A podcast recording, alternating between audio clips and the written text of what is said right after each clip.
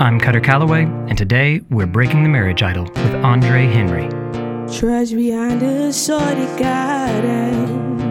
Smell the manipulated honey from rose. Andre is a musician, a writer, and theologian working at the intersection of faith, racial justice, and social change. Shake your feet while you sit and fiddle your dreams. I have this book coming out, and then you get this new job at this new place. Um, and it happens to be an organization that identifies as a Christian organization. And you Yep. post a, a, a Facebook post about like the very first, I think, conversation you have on the ground has to do with this. So I, I wondered if maybe you'd open with just sort of telling that story and how you experienced Yeah. it. What was it like to be in that situation? And was it surprising at all, or was it just more of the same? Well, I um I don't remember how long I had been working, but it was pretty soon, and I I went to lunch with a few co- a few coworkers, and um it was all guys and. Everyone was married but me. and are you are you like younger, older, average age with your coworkers? Um, yeah, I'm kind of in between. I think the youngest was 25 and the oldest was 36. Okay. So I was somewhere in the middle of there, um, uh, as far as the spectrum, you know, people sitting there. And everyone is married, and uh, I don't really mind, you know, like I don't feel out of place or anything like that. But everyone starts talking about their lives with their wives and children and all this kind of stuff and I'm just kind of quiet, like eating barbecue because I have nothing to contribute to this conversation. And so finally, someone is just like, "So Andre, are you married?" And I said, "No, I'm not." And I I can't remember like with complete accuracy exactly what was said because this was months ago, but I do remember. I think I think he asked something like, um, "Is that a?" Because he wanted to ask me more about it, and so he wanted to know if it was a sore Huh. thing, if it was a Uh-huh, hard uh-huh. thing for me to talk about. I said, no, it's not hard for me to talk about. You know, I just, I don't have a strong desire to be married. And um, I think, uh, I can't remember the, the order, but someone else at the table, one of my coworkers, was like, uh, do you want to be married? And I was like, I don't know. And he goes, you do. You, you do know, or you do want to? you do want to. Like, oh, uh-huh. just like really just really confidently just kind of shut down the you know the story that i was telling about myself yeah, yeah. this person who just met me is just like no you do and he's like oh yeah and you're like in your 30s so you better like hurry up if you want to have kids you know like he just just got to mm-hmm. put that out there. And i remember i laughed. I burst out laughing because i was not ex- i might have expected that someone might think that i wasn't serious about not having hmm. a strong desire for marriage because yeah i think that that's common. I think that most people might be like oh well you probably just went through a bad breakup or you're mad at something mad at women or mad at god or something like i, I would expect that but i wouldn't expect someone to just vocal vocally say to me yeah. you do want to be married and you want to Uh-huh. have kids and all that kind of stuff and you should get started Oh, that's funny. Well, I mean, it, it says a lot because on the one hand, you go, well, that's helpful because you're at least naming it. What I like sense and assume and feel is under, you know, that's not said but is assumed. Um. And so on the one hand, you want to go, well, at least thanks for being honest. Um, Yeah. But on the other hand, it's like, well, wait. So you that is I'm not crazy. You do treat me like that. That is how you you uh, conceive of it. you know it's crazy because i was thinking about coming back to the south and thinking like when i when i graduated from i went to bible college in Yeah. lakeland florida an hour away from orlando and almost everyone that i know from college is married or Yeah. divorced hmm and that was just the thing that you did right like we were in bible college and everybody was trying to find someone to marry before they graduated and myself included like i mean i wanted to i really wanted to be married then Yeah. and so i th- that's what i thought about coming back to the south was man like that's just kind of the, the culture and Yeah. so it was so funny to experience that moment because just like you said like the thing that is in the air you know, because before then I I hadn't really encountered it that strongly, Mhm. but that was one of those moments where it's like, oh yeah, back in the south. so I mean, there's all these, you know, like kind of cultural differences, and and later I want to get to maybe some racial differences too, which would be interesting to hear you talk about. Um, but say a bit about gender, because because you know, you, your story is you're with a bunch of guys, Yeah, um, and and and it strikes me as some of the women that I've talked to and, and have contributed to the book, um, obviously. Uh, face this sort of normative pressure or these sort of narratives that are assumed or not in a different way. Um, so do you th- do you think there is kind of like a gender bias or or just a difference between how a single man and a single woman would would encounter those sort of stories? yeah. I think that women encounter this kind of like, oh, you're not married yet. What's wrong with you? Like I think, I think people think something's something's up with a woman if she hasn't been married yet. Mhm. um, there's you know like they need to validate they need to validate that they're worthwhile human beings by a man putting a ring on them which is kind of like a stamp of like this Mhm. woman is worthwhile right Mhm. um, i don't feel that kind of thing uh, as a man in general I, like no one no one ever really asks me okay people may ask me if i'm married but if i say no i feel no kind of awkwardness about Yeah, it. yeah. you know like they don't give me any kind of vibe. Um, but that kind of thing where it's like when you're just with a bunch of people you know and you're you're kind of a, a minority in a sense. Huh, like you said yeah, like most most people in the church are single. I felt that at fuller. I felt like it was hard to build friendships with Hmm. people because most of the people that i knew were in a different stage of life than me. And that stage of life was that they had their own family. Yeah. and coming back to Orlando, that's also been the case too. Like, there are a lot of single women at Relevant, you know, Mhm. but there are not a lot of single men. And Hmm. so when it comes to, comes down to like, actually, I think there might be two single, no, there are three single men that I know of at work Relevant, and I'm one of them. Hmm. And so, like, hanging out, like, is a thing. Like, most of the guys, if, if I wanted to hang out with the guys, most of them can't. Yeah. Yeah. Yeah. Uh, because they they have their families to go home to and go home to and take care of and spend time with and all that. So that's the way that I feel that I think as as a gender thing is more uh, systemic isn't the word I guess. yeah, yeah. Well, I mean, it, it's interesting because it, it- as I'm hearing you talk about it, it sounds in some ways um, I- that makes sense to me as, as as how as I look at the landscape that you've got. Okay, you still have the sort of pressure, the expectations, or someone saying, "Of course you want to get married. Don't lie to yourself." Um, but it's interesting because it's not necessarily the the the guilt or fault or whatever you want to call it isn't sort of internalized or placed on you it's more like you you have some choice or agency in it right like it's oh well just when you come to your senses you'll change your mind whereas if you were a woman um, as I understand it, in, in many ways, both they themselves struggle with this, and then others are placed like blaming them almost. Um, like yeah, people just assume that I haven't made a exactly, decision, yeah, right? yeah, But, but people assume that women haven't been chosen. yeah, and so you're flawed or you're failed in some, some Yeah. weird, significant way or something. Um, yeah, that's that's pretty fascinating. And then it complicates. The, the other thing I'm hearing is it complicates just basic sort of friendship dynamics. So, so how how do you? We don't really have that mechanism for saying, okay, how do I build genuine friendships with married men? But then also, how do I have uh, genuine friendships with other single women, whether it's at work or not, without all of that pressure of everyone just assuming, oh, you guys are just sort of like pre-dating or what you know whatever it is or or all of the weird uh, things you'd have to navigate um, simply because you're single and the assumption is well you're just people looking to get married. Um, and so right. in both ways it's like you can't really make friends with either group.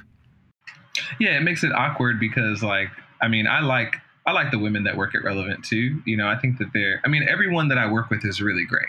Um but there's a difference between like me saying hey john do you want to get you want to go to happy hour after Yeah. work you know and me saying hey bridget do you want to go to happy hour after work you Yeah. know?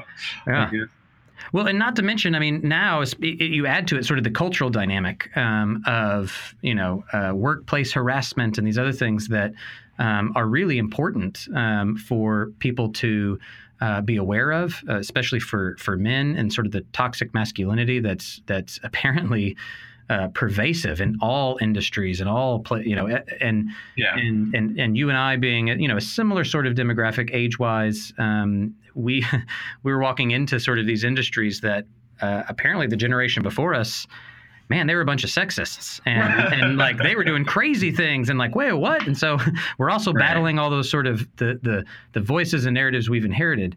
Um, I it'd be interesting to hear. So you, I, I didn't know you went to Bible college. Were you raised in a, a Christian context? Yeah, I, I I was raised in church, so and um and I went to Bible college and all that. My family isn't like super religious, but I my grandma took me to church when I was young, and I I loved being at church, and so I spent all my time there, and then went to Southeastern University in Lakeland, Florida, Hmm. um, and studied theology there. So pretty much been in church most of my life. So if if that's the case, then um, you you have really a good inside track on this, right? So Yeah. how would you describe? Um, so you've kind of shared a story, a narrative of it. How how would you describe growing up in that sort of context? What was the story about marriage and singleness that you inherited from that community? Yeah. Um, well, I would say that marriage seemed like the ultimate experience, right? Mm-hmm. Like Mhm. you haven't really lived or your life starts when you get married. That's I think that's the uh-huh. best way to say uh-huh. it is like the fun really begins when you get married and it became like this thing that it's like an it's I want to say it's almost eschatological, Oh, right? wow. Right? Like You've been to seminary.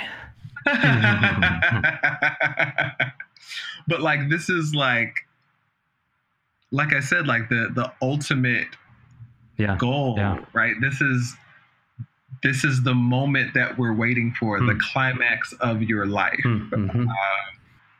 And so it's the thing that every every girl in youth group and every every girl, every female student at Southeastern is praying for.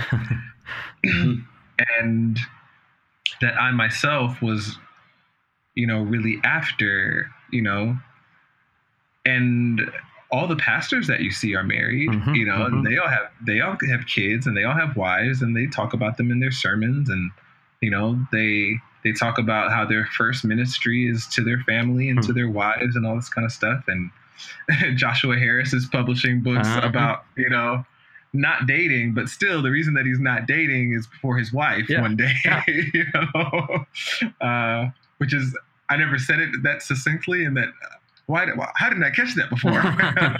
but you're right. That's one of the things of like, wait, you're you're so committed to your wife that you're going to not date? How? Where will she come Yeah. from? Um,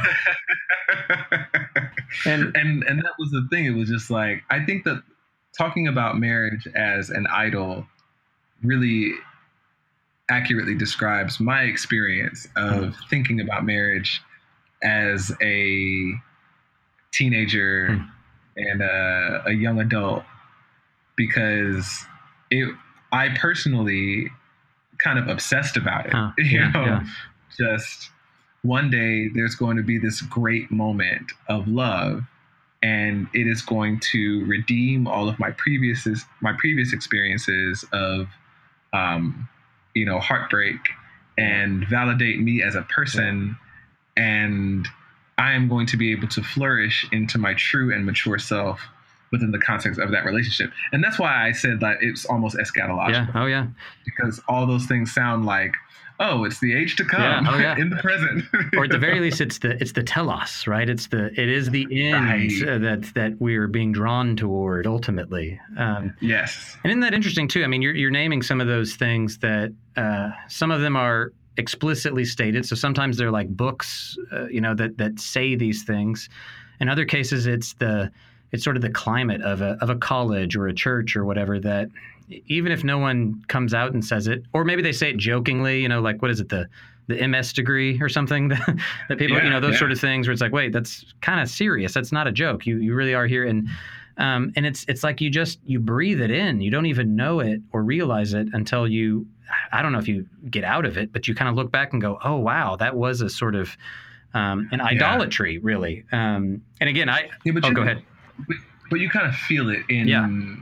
in the things that people say, right? Like I remember, I'm gonna I want to start with I want to tell two examples, but one is more recent than college. It was while I was in Pasadena, hmm. or yeah, I was living in LA, but going to a church that had a really large young adult Yeah. group, and just in passing. One of the preachers would constantly like take these little jabs at men like he just slipped something in there. And i think he was preaching from ecclesiastes. And this is a feat. The thing i'm going to tell you it's like it's amazing that he got this in there. Because i don't think ecclesiastes talks ecclesiastes talks about dating very much from my my recollection. But somehow he just kind of slipped in there. Or, you know there's a guy but he's too passive to just ask you out. You know you're you're and like he would always take those little jabs of like men being too passive which I mean, Christian dating is kind of like I saw a meme that was like the story of Christian dating is like boy likes girl, girl likes boy, boy says nothing, girl says nothing, nothing happens. You know, and Uh, it's super accurate. But on the so that's kind of like the culture, right? Is like you can be preaching from any passage whatsoever, and somehow like dating is relevant Yeah, to yeah. it. Um, but in college, the other, which is kind of the complete opposite, was someone said from the stage, from the platform, you should be preparing for your marriage just as intently, if not more, uh, as you're preparing for your profession. Hmm. And I took that really, I took that to heart. yeah, yeah. Um, after he said that, I went and talked to, you know, just about any man that was a leader at my college uh, that was married to say, hey, like, uh, Dr. So and so said this, and I think I want to do that. You know, how can you help me? Hmm. And I read every book that I could about wow. marriage and dating, and you know, so like a lot of times, I mean, not anymore because that was years ago, you know, over a decade ago. But there was a time when any just about any Christian book about dating or marriage that people would mention, I'd be like, yeah, I read that. It was you know. Man, I, I invited you on as the wrong kind of expert. This, this if only I had known you were so well versed in Christian dating literature, uh, this conversation would be a little different. But um, so oh, pause there because that's that's a really important uh, point of of this sort of whole kind of uh, subculture industry about Christian dating and, and that idea of preparing for your wife. Um, I mean, that that's the thing you should prepare for. And saying that to a bunch of single Christian people, um, or preparing for your spouse, I should say, because obviously that person's speaking both uh, genders. But um, but then Right. to say to not even in that say, well, what happens if you have an extended season of singleness, whether chosen or not? You know, um, what what does it mean to be single between now and then? And is there any sense in which you should be preparing for that? Right. Um, that's that's to me. I look I look back at some of those voices and I go, wow. I, I mean, what what was that sort of vision of life that they had for us um, that suggested so confidently that we're just going to be married? I mean, any any idea that you were going to be single was pessimism, Oh yeah, right? It was like you were cursing yourself by by thinking that way or talking that way. You know, I loved how you know everyone's just like, yeah, there's someone out there for you. Oh, yeah. You know, in college, there's someone out there for you. They, yeah, everyone, there's someone for everyone, and all this kind of thing. And I was thinking about like, I mean, I'm a theology major, so I mean, I was one of those theology majors that thought that you should read the Bible, and so I Mhm, remember like, um, you know, thinking of people like Paul and Jeremiah and Mhm. Ezekiel and Jesus, and you know, these people who never marry, and, and thinking we we never talked about their singleness. Yeah. yeah, yeah. it just wasn't an option. Yeah. Not to mention their comments about marriage and singleness. You know, I mean, like Paul specifically saying, "Yeah, I'd, I'd recommend singleness." It's like, what do we do with that? You know, um, Yeah. we change that to your primary thing should be prepare for marriage, right? Somehow that Yeah. that gets in there. Um, as you think, so what's interesting too is the you know one of the reasons that I thought it'd be interesting to hear you talk on this. You know, again, now I know you're uh, expert in this domain, um, but I also thought with your your new uh, position. So now you're at this this place, right? That is um, a Mhm. media company. Um, I think I even got a quote of how they self-identify, uh, reaching uh, Christian millennials through magazine, web, podcasts, and video covering faith, culture, social justice, and living intentionally, right? So, okay. Um, basically, you're kind of now this professional cultural maven, right? that, that, that, that, that you, or at least you represent, or you're supposed to be on this leading edge of here's where here's where sort of culture is, right? And how Mhm. how the, the the Christian community might respond to that or make sense of it. So what would what would you say if, if you have sort of that that one narrative that you received from the church? If you're kind of just doing a, a, a temperature check of culture at large, what what are the stories there about marriage and singleness? Um, and I mean, are they the same? Are they different? How do you experience those?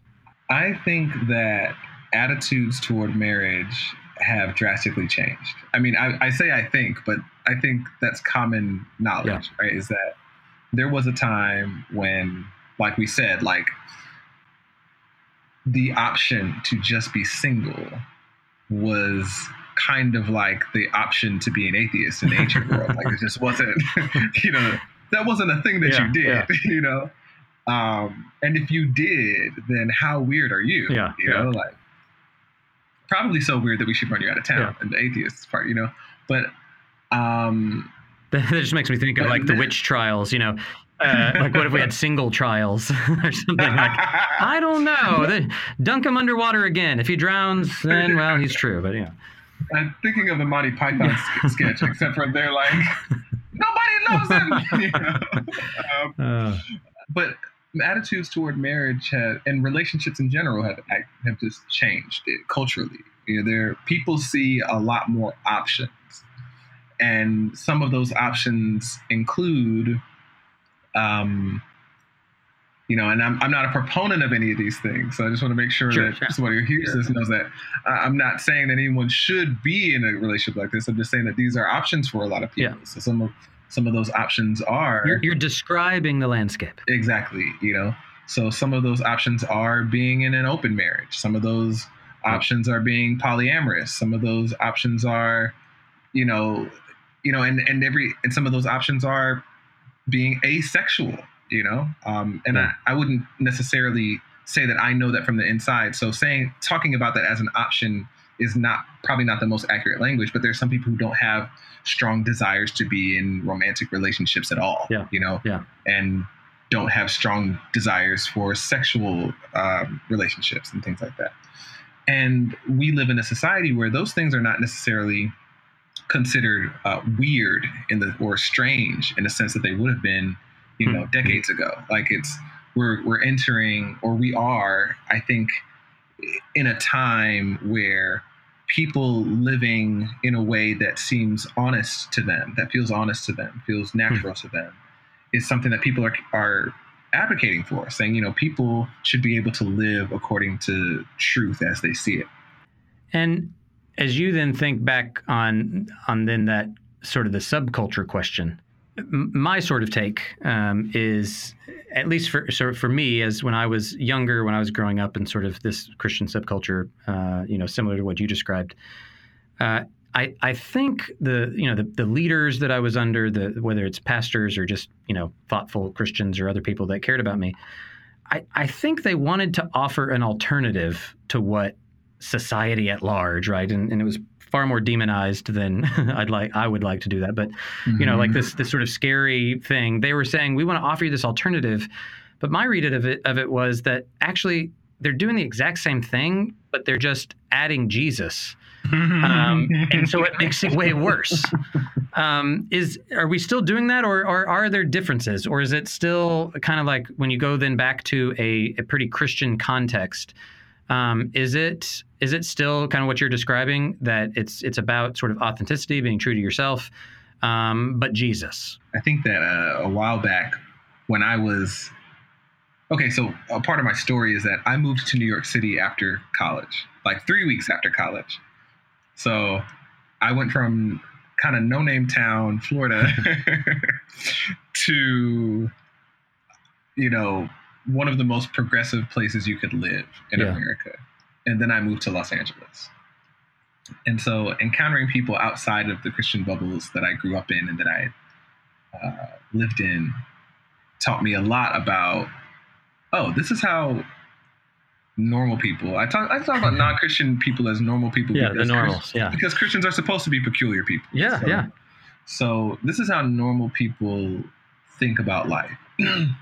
All right. So in college, I would say yes. It felt like the images and messages that I got about culture, I mean about love and relationships and marriage, were the same messages that I got in church and in Christian college, but with Jesus. And Mhm. so I watched I watched Aladdin as a as a kid and saw how, you know, Aladdin and Jasmine have this literally magical love relationship. whole new world, baby. Yeah, you know? And I thought that one day I would find my Princess Jasmine hmm and we would live happily ever after. And at church, I learned that God created my Princess Jasmine hmm and she was out there somewhere. And all I had to do was trust God and pray and all that other kind of thing, and you know, make a list and ask God for those things and whatever else, you know, whatever whatever said to do, but that God would bring that same kind of thing, and that was my experience then. Hmm. Now, and this is kind of where also my position comes in as someone who reads a lot of articles from people who are writing about love and relationships has a lot of books that come across my desk about loves and love and relationships and stuff like that. And those are on different levels, right? So I have people who are who Yeah, have there's mine, which is at the highest level. right exactly. And there's everybody Yeah. else. Yeah. Yes, yeah. I mean, it's it's a it's a strict binary. Like it's, it's but but you but you I think you know where I'm going with that. Yeah. There, there are people with degrees with publishers that send me books about relationships, and then there is a 16 year old in high school that also sends me an article about relationships. Yeah. Against you know something that against you know pe- uh, cultural artifacts like uh, HBO's Insecure, Yeah. right, or or Shameless or something like that, right, and those these are not the same. Hmm, yeah, yeah, yeah. These these cultural ideas about love and relationships that I see in shows like the ones that I mentioned, or New Girl, or any you know any of those Mhm, things. Oh, have you watched You're the Worst? Yeah, it's a, it's an extremely complicated view of love. It's Hmm. these it's these two that are just two very broken people who meet each other, like each other, don't trust the construct of being in a relationship and but really like each other and they're trying to do this in a way that feels safe for them Hmm. and so they are their relationship is not one of those things where it's like okay you have this joshua harris version Yeah. of uh, joshua harris circa whatever that year that was that he wrote I Kissed Dating Goodbye i think it's late 90s right Yeah, yeah, yeah. um, which is do not date, ask God for a spouse, wait until that spouse jumps out of a burning bush at you, and, and there you are, marriage, ta da. And then you have a picture of something like, Uh, okay, oh, oh, the point that I was making was that it's kind of like there's not really a process of Yeah. of getting into a relationship in that view.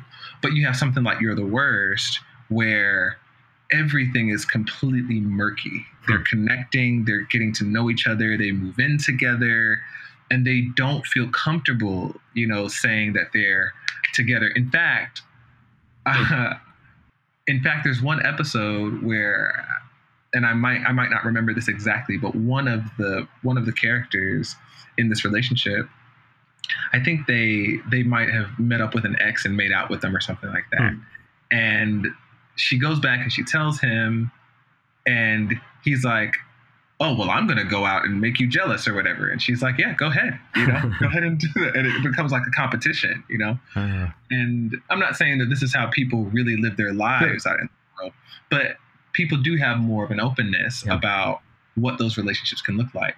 And so these are completely different messages that I see Hmm. in the world. And I, I just used a I just used a TV show, but I, I could also speak, you know, just from personal experience. Like I've I've been in I've been in a relationship where, you know, I meet someone, we start talking, we're dating, you know, and things are un- undefined, it's murky, and then something like a move happens. You know, I've moved a lot, Yeah, as I've yeah. said in this interview. You know, and so I move, and we're talking, and it's like, well, you have a need for intimacy, and I don't want to keep you from doing that because I'm on the other side of the country, and she feels the same way. And you know, someone has before said, well, I mean, I maybe we could be in an open relationship, Hmm. you know, and I don't really like that, and I don't really like that idea either. But it came up, you Yeah, know, and so we didn't decide to do that. But it was it was an option that was put on the table that you know, 14 year old me would have died if I. I, I wouldn't have even known what that was. I didn't know that was a concept. So all that to say, these are completely different Yeah. messages that I'm seeing in culture versus Yeah. in uh, Christian culture. Well, it's interesting. I mean, one of the things I do in the book is I talk about Disney princesses actually, and um, and Mhm. Taylor Swift music and The Bachelor and Mhm. Bachelorette, right, as Yep. sort of pop cultural premarital counselors. And, and and sort of my read of it, and, and actually it was really interesting uh, walking through Taylor Swift's you know collection because you know she a bunch of people grew up with her, right? Like she started as sort Yeah. of a, a, a teenager kind of prodigy, and then writes a bunch of Right. hit songs, and and and she writes all about romantic love, right? Um, and what I find interesting about her music is it's it's really pretty cynical now. Um, Ah, she, she's uh-huh. super into love still, or romance, or whatever that is. But it's the the the assumption simply is this will fail, right? Like like I I Mm. long for that connection, that intimacy, that you know that that love and romance brings. Um, but at the end of the day, I know it's going to be bad. So the best thing that I can hope for is that we're still like in relationship. You know, like we still aren't enemies at the end of it, right? Um, Yeah. And I think, wow, that's that's really fascinating because on the one hand, it still is drawn toward, as you're saying, that eschatological vision of of sort of romance or relationship, but it's super cynical now about it that it's ju- it's not going to deliver, right? It's just it's not going to come through, and so that's why you get all this murkiness and and maybe why you get a show that's that's not even like they're even allergic to even saying we're in a relationship because of how Yeah. how weighted with baggage that becomes. Yeah, I think that that's the story of so many in culture. I think that that describes like I most of my friends are are children of divorce. Yeah. You know, I, I myself am as well.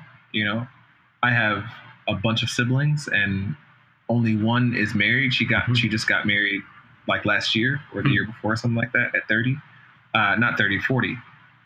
And um, you know, everyone else in my family is either uh, single parent or divorced or never been married. And so I just haven't seen a lot of marriages work out. The Yeah. people that I've seen that are married are miserable. The married the married people that I know, most of them want to be single, and most of the single people that I knew growing up wanted to be married. Uh-huh. And so I think that describing, you know, someone like Taylor Swift's journey or, you know, You're the Worst is like we have seen and experienced so much relational brokenness Mhm. That it's just hard for us to look at marriage with that idyllic point of view. Which, and to me, you know, as I get back to then thinking about, okay, well, here's what the church offers. Like, are how are we being odd? And that you know, we're not normal, um, and that's a there's a good part of that. Yeah. Um, how do we, you know, uh, how do we speak constructively, faithfully into our lives as a community, recognizing that number one, a huge portion, if not the majority, are actually single at various stages, but then that the relationship of marriage is really hard and unsustainable in a lot of ways Uh-huh. um, and and to encourage people to to get married to solve you know as you're saying like any issue that you have is just it's it's doubly bad you know for a relationship that's already really difficult to to manage um, yeah. and and one of the things that that at least I received growing up was uh, a lot uh, of the conversation about sexuality, like purity, right? And that was Mm. back to the Joshua Harris thing. That was one of his concerns of like, how do I how do I maintain my my sexual integrity as a single Right. person? That's kind of why he went the route that he did, um, and and that somehow the the marriage relationship will solve all of those issues as well. Right. Um, and so uh, it is weird, or not weird. It's it's I think a challenging time now for us to say, okay, if we recognize that this sort of idolatry doesn't work, um, Yeah. what do we do? And and one of this, I don't know. Have you seen this HBO documentary? There's something bigger than Elvis. Does that ring a bell to you? No. It's pretty No, fascinating. It- it's on YouTube. It's open source, um, but it's a short little like 30 minute doc Um, it's about this woman um, named Dolores, who Mm-hmm. apparently was sort of a a kind of Hollywood up and coming starlet and starred uh, across Elvis Presley in a couple things. Um, really young, and then and she wasn't a person of faith of any kind, I don't believe. Um, and then for some reason, I think went on just like a a, a break and happened to go to this uh, um, uh, convent, right, for a, like a retreat. Uh-huh. It turned out to be this sort of spiritual awakening, and she decided to become a nun. Um, Right. And so the documentary is now she's um, uh, older, and and the documentarians are like, they they don't even know what to do with her because they're like, wait, how did you, what did you give up to be now take these vows of celibacy? Um, and and you could tell the documentarian or documentarian really Mhm. that was their main interest of like how did you go from a woman who was having sex to a woman who vowed not to? And it you know Right. and i guess with elvis you know i don't know if that was the, end of the sentence but um, and and they just they couldn't even they, th there's no like framework that they could make sense of this. And it was this fascinating thing. So you get all these nuns together they're interviewing them all. So that was the similar question they had for them just in general. How do you this it was like this weird exotic thing for the filmmakers to say what is this bizarre lifestyle and it was i thought really fascinating because all of the nuns get together and they start talking about how they get, come together and do um, kind of communal singing right? They they sing together. Um, and you have these nuns who have taken vows of basically i'm married to jesus um, is how they will talk about it. And they're articulating they're saying when i get together with my sisters and we sing it is a sexual and sexually fulfilling thing Hmm. um, and then you have some, you know, and these are, uh, you know, they're being sort of sassy in some ways, but they're like, and that's far deeper and more fulfilling than any sort of thing that a man could do for me. Um, Mhm. You know, and, and Mhm. again, it's like, wait, what? So I wonder for you, so you're single, you're in your 30s, you're a musician, right? So, I mean, it's Yeah. like you're, you're sort of, you know, music in this way, you, you know, the Christian community. Do you buy that? what the nuns are saying? Like, like, you know, so because I'm thinking like, what do we do for for the church and all this stuff? And it's like, oh, well, this would be this great idea of like, what if we got single people to sing together? Um, don't they realize that's a greater fulfillment sexually than anything, you know?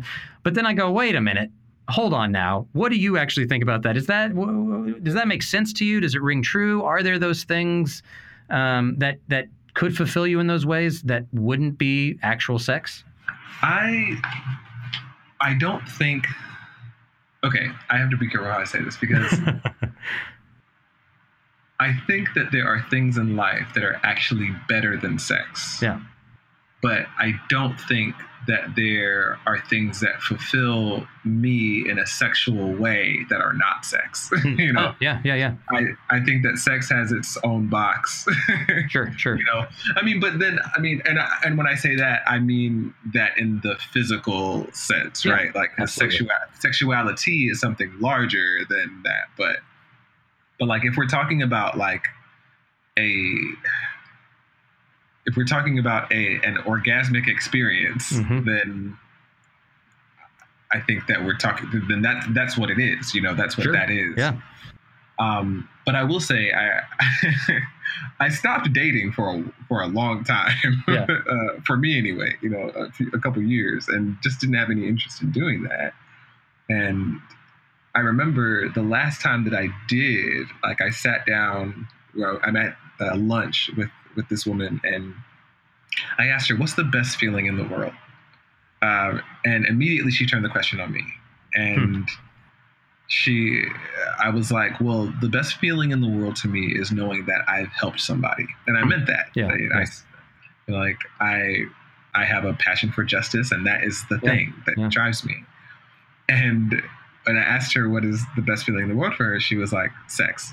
Um, you know and so i guess when you ask that question that's what i think of because i genuinely feel like me reading about social change and trying to pursue that and educating people about social change as much as I can and fighting for justice in my neighborhood like those things fulfill me in Yeah. a very deep deep deep deep way um but I wouldn't say that like I would do that instead of masturbate, you know. Like, you know, like, Yeah.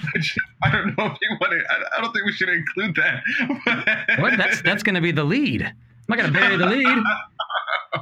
I don't know how else to say that though. No, no, it's it's a good point. I mean, because uh, part of the the challenge, I think, what you're getting at is, on the one hand, is just the you know the most bald faced, crass way of putting it is orgasm, the ultimate sort of well, the telos again. Is it the ultimate experience of of the human condition?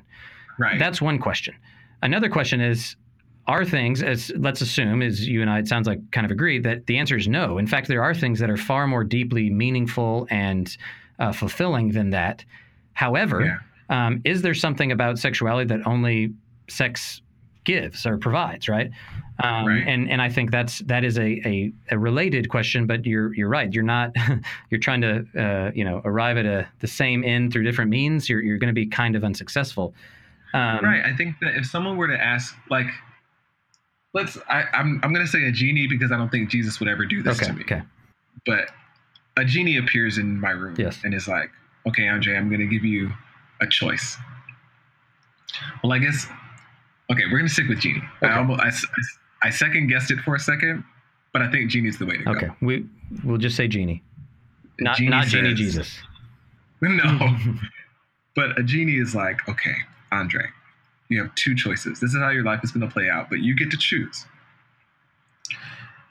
Um, you can pursue social justice, and you will actually see the end of racism. Hmm. I'm gonna I'm gonna help you, and it's gonna magically happen because I can do magic, and you you make this decision, and all racism appear disappears from the world forever. But you'll never have an orgasm if you choose this. right? Or you can get married. Hmm. And you are and and this marriage is to be perfect, right? Hmm. Like not like not like the average marriage that every preacher is trying to warn you not to Yeah, do yeah, not to not to have because every preacher tells you how terrible how terribly difficult marriage Yeah, is. Not that kind of marriage. Your marriage is going to be perfect. You're not going to argue. You're going to have perfect communication. And you guys are going to have an insatiable sexual mm. appetite and endless stamina. Everything, right, is perfect. But there's still going to be racists in the world. Hmm. Mhm. This is a mean genie. Yeah. Now, you have to choose. Hmm. you you don't have the option to just be like things are fine Yeah. your life is going to take one of these right one of these directions so you have to choose i would not choose a perfect marriage Hmm. Mhm. Mhm. if you know i would i would choose the end of racism Yeah. you know um even though like that's a hard choice right? Like you're never gonna you're not gonna be married you're not gonna have sex you're never gonna have an orgasm. But Yeah.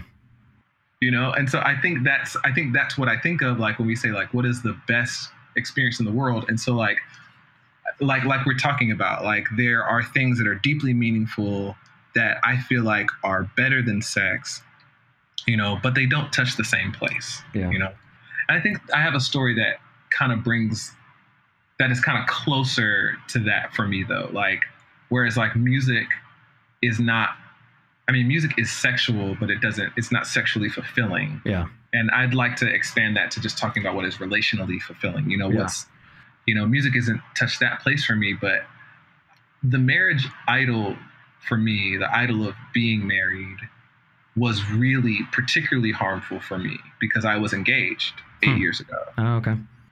um, and like I said, I had this idea that love was going to be this redemptive, transfigurative experience. Hmm. And so when I was engaged, all of that hope was put on my fiance, Yeah. you know, um, which is unfair, which was unfair to her Yeah. um, and I expected, you know, like I had a lot riding on this, Yeah. you know, like, you know, and when it didn't happen, I mean, I was suicidal Mhm. because, I mean, all of that meaning was supposed to be in that thing. Yeah. But I had I had uh, two friends. I had my friends Eric and Ashley, who are married now and have two kids. And I remember sitting on Eric's couch. They weren't married yet. I was sitting on Eric's couch almost every day, uh, eating almonds and oranges because they're supposed to help with depression. I didn't know that. yeah, now you know. um, they're supposed to help with depression and just just being there, not necessarily even wanting to talk or being able to talk and stuff like that, but you know, all that. And I came out of that experience feeling like the love of my friends is enough. Mm-hmm. Hmm. Um, I may not ever have that experience, that eschatological transfigurative experience. Hmm. And I learned that I can be okay without having, without being in love if I had friends like Eric and Ashley. You know? Mm-hmm. Mm-hmm. Who are married? You said that's a they're husband and wife. Yeah, they are. Yeah. So Yeah. even that's interesting. It's not even just um, if you have friends who are also single and in the same situation, but this sort of Right. this rich sort of community mm, that contains both those who are married and those who are single. And Right. I mean, their kids are my god are my god kids. Yeah. They're like, they're like my nephews, Yeah. right? You know, like, and I can be Uncle Andre to them. You know, even if I don't have kids. You know, and um, yeah, it is exactly like you said. You know, it's not just people who are with me who can gripe about being single or, you know, you know, just sh- or share that same experience from the inside with me and walk alongside me, but they are they have their own community, their own family. You know, and in some ways, um, speaking, some ways having friends who are married, you know, is more enriching for me. Yeah. I mean, that's you know my my hope just as a as a married man and then as a church leader, both formally as like professionally, but then now as a lay leader. Um, sort of my hope for us is that we we can adjust in some ways that that cultivate that right i mean because so many of our our ministries are the ways that we structure sort of church life doesn't doesn't encourage that right like we Yeah. we kind of encourage segregation um, Mm. and and uh, people you know having these sort of either demographic or sort of life uh, what would be sensibilities that's how we kind of organize people um, and and again i'm not like anti like a singles ministry or something but but in a certain sense i'm like wow that maybe i am anti that like maybe there is a sense in which we need something different um, and I, I do think along the lines of of justice too of of how do we Yeah. cultivate a new sort of orientation new telos that doesn't say for all those who are apart here your ultimate goal is marriage your ultimate goal is Yeah. a sort of flourishing sexual life um, it's Yeah. instead some other goal and and maybe it has multiple different facets i wonder um Yeah. and, and you brought it up and and and uh, maybe kind of my last question for you you can riff on and, and you addressed it some um, but one of the things that that i have asked people um, on the podcast is to just say what what can i not see about this right um, and as I was hearing you talk about this this genie, um, this cruel genie, Um, you went in a different direction from me, and that's where I was like, oh wow, that's that's that's an interesting way to think of it. To to pit, you know, uh, racism versus orgasm, like as you know, as a as a white dude. That wouldn't have been my first, you know, thought experiment. Um, but it was it was super instructive to think like, oh wow, this is a this is a perfect example of how when I get caught up in conversations about, um, you know, sexuality or singleness and marriage, um, it's a privilege of mine to not have to think in those terms, um, and it's so helpful for me to hear you say even this concrete example of like, well, yeah, I'm gonna pick end of racism. Right, like that's, and then I think back like, oh, why didn't I think of that first? um, well, it's because I, you know, so it, I don't know if it's um, if it's a racial thing, if it's if it's something else, um, just that I've been married too long. Um, what would be something uh, that you would say a guy like me, and you can stereotype me too, um, Yeah. can't see about this conversation? What is it that I need to hear um, that I'm unable to hear right now simply because of who I am? Hmm. Oh, that's a good question. I don't. I have to think about that for a second. Like, what don't? like like what things are married people missing like about singleness Yeah, and and um, yeah, so maybe it's easier so you don't feel like you're picking on me. uh, maybe people like me. So um, yeah, a, a married like I've been married for almost 20 years. Um, I've got kids. You know, uh, I'm Mhm. busy, that sort of thing. Um, and I've got tons of single friends, right? Um, who are Right. some of whom are Christian, some of who aren't. But but I'm spe- thinking more specifically about a church community. Um, maybe what, if you could say, what is it that we then need to hear uh, from a person like you? Um, what is it that Yeah. we just we don't have the ears to hear? I think that something that I've been noticing a lot, especially in my position at a, a very large and popular Christian media company, is that no one seems to be talking about the world that I'm actually living in. Hmm.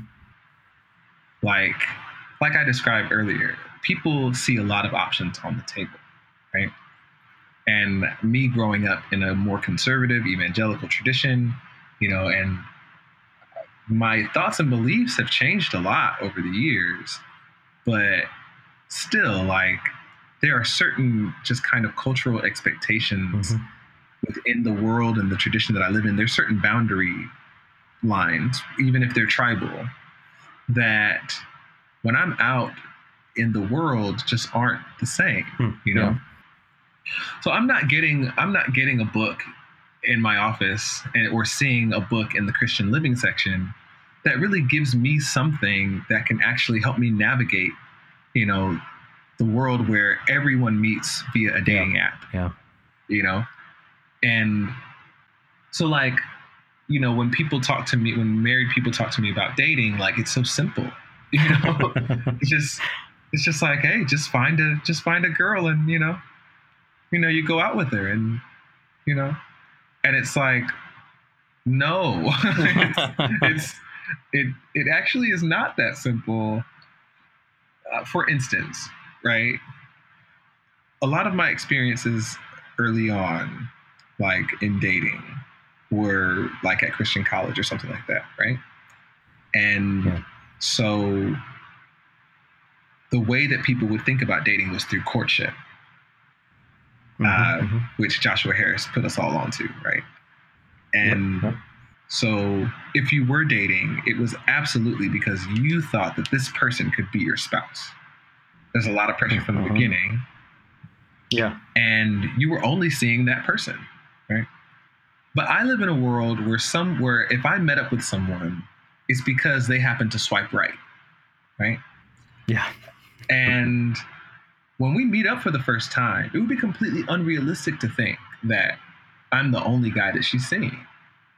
Right? Yeah. Even if I've seen her two, three, four times, you know? There's Hmm. there's no Mhm. way for me to know that, you know. And so I live in a world where I kind of have to assume from the bat that the person that I'm dating is already is seeing other people, right? Yeah. I don't know what their intentions are. I don't know what they really want. You know, are they looking for someone to have sex with?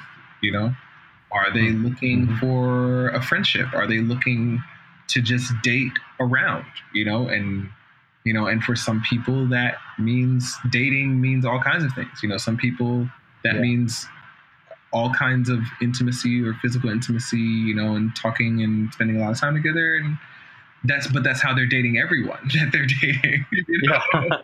you know? And so the terrain is just different, you know? And hmm I don't have things I don't have things and resources that are coming my way that take Hmm. that for granted, you know? They speak about a world that Christians in my world are talking about dating still assumes, you know, these these concepts about the way that people meet and the way that people connect and couple that are at least endangered. Yeah. Oh, yeah. Yeah.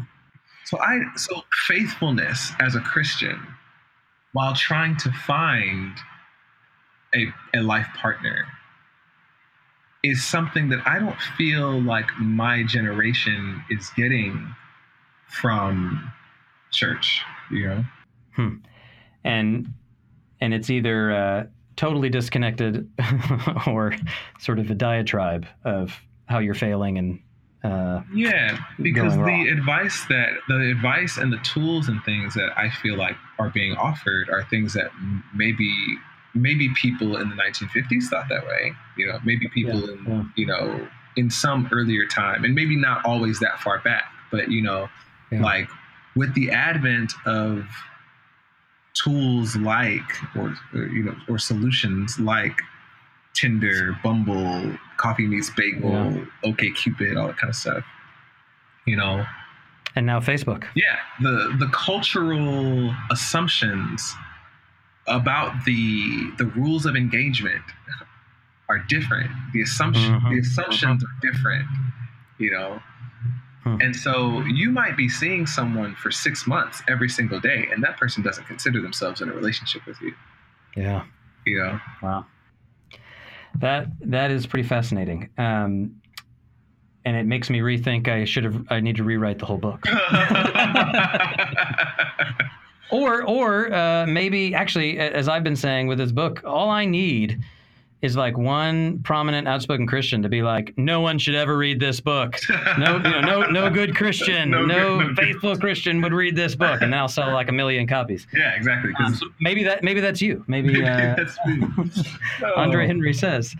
Um, well, that's I mean that's super helpful um, in part because uh, yeah, I mean it's it's acknowledging one we we we had a sort of distorted view to begin with, um, but even and as we address that, um, sort of defaming our idols or whatever, part of what we need to do is um, be better cultural exegetes, right? Like be um, be better at, at at reading and interpreting and understanding what's actually in the in the sort of cultural um, ether yeah. um, before we can do anything constructively at all. Yeah, because I meet, I mean, I meet a lot of Christians who just think, we'll just create this little box where, you know, like everything is just according to these really rigid standards, you know.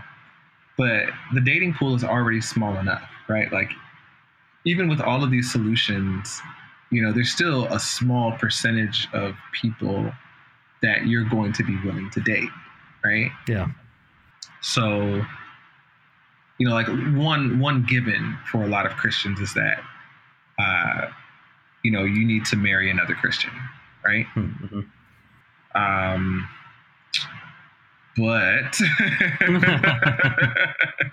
you know, like, and while I agree that like having the same values makes a relationship easier, you know, sometimes it's not the position that people are in, and sometimes sometimes people have been through a lot of crap with you know Christian partners or whatever. Um, but anyway, I'm saying like Hmm. You don't. This is not a, this is not a great as great an example as I thought because I don't want to seem like I'm telling people like you know just interfaith marriage, just do it, you know.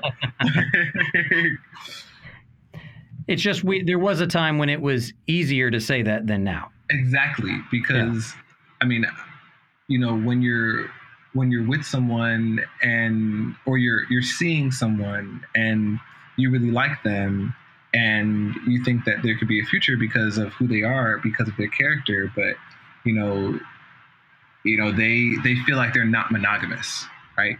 Mhm. I've never I've never seen a dating book that was just like that that addressed that, you know, like not not even necessarily how to make it work, but even just acknowledging that that Yeah. is a thing that Yeah. happens, you know.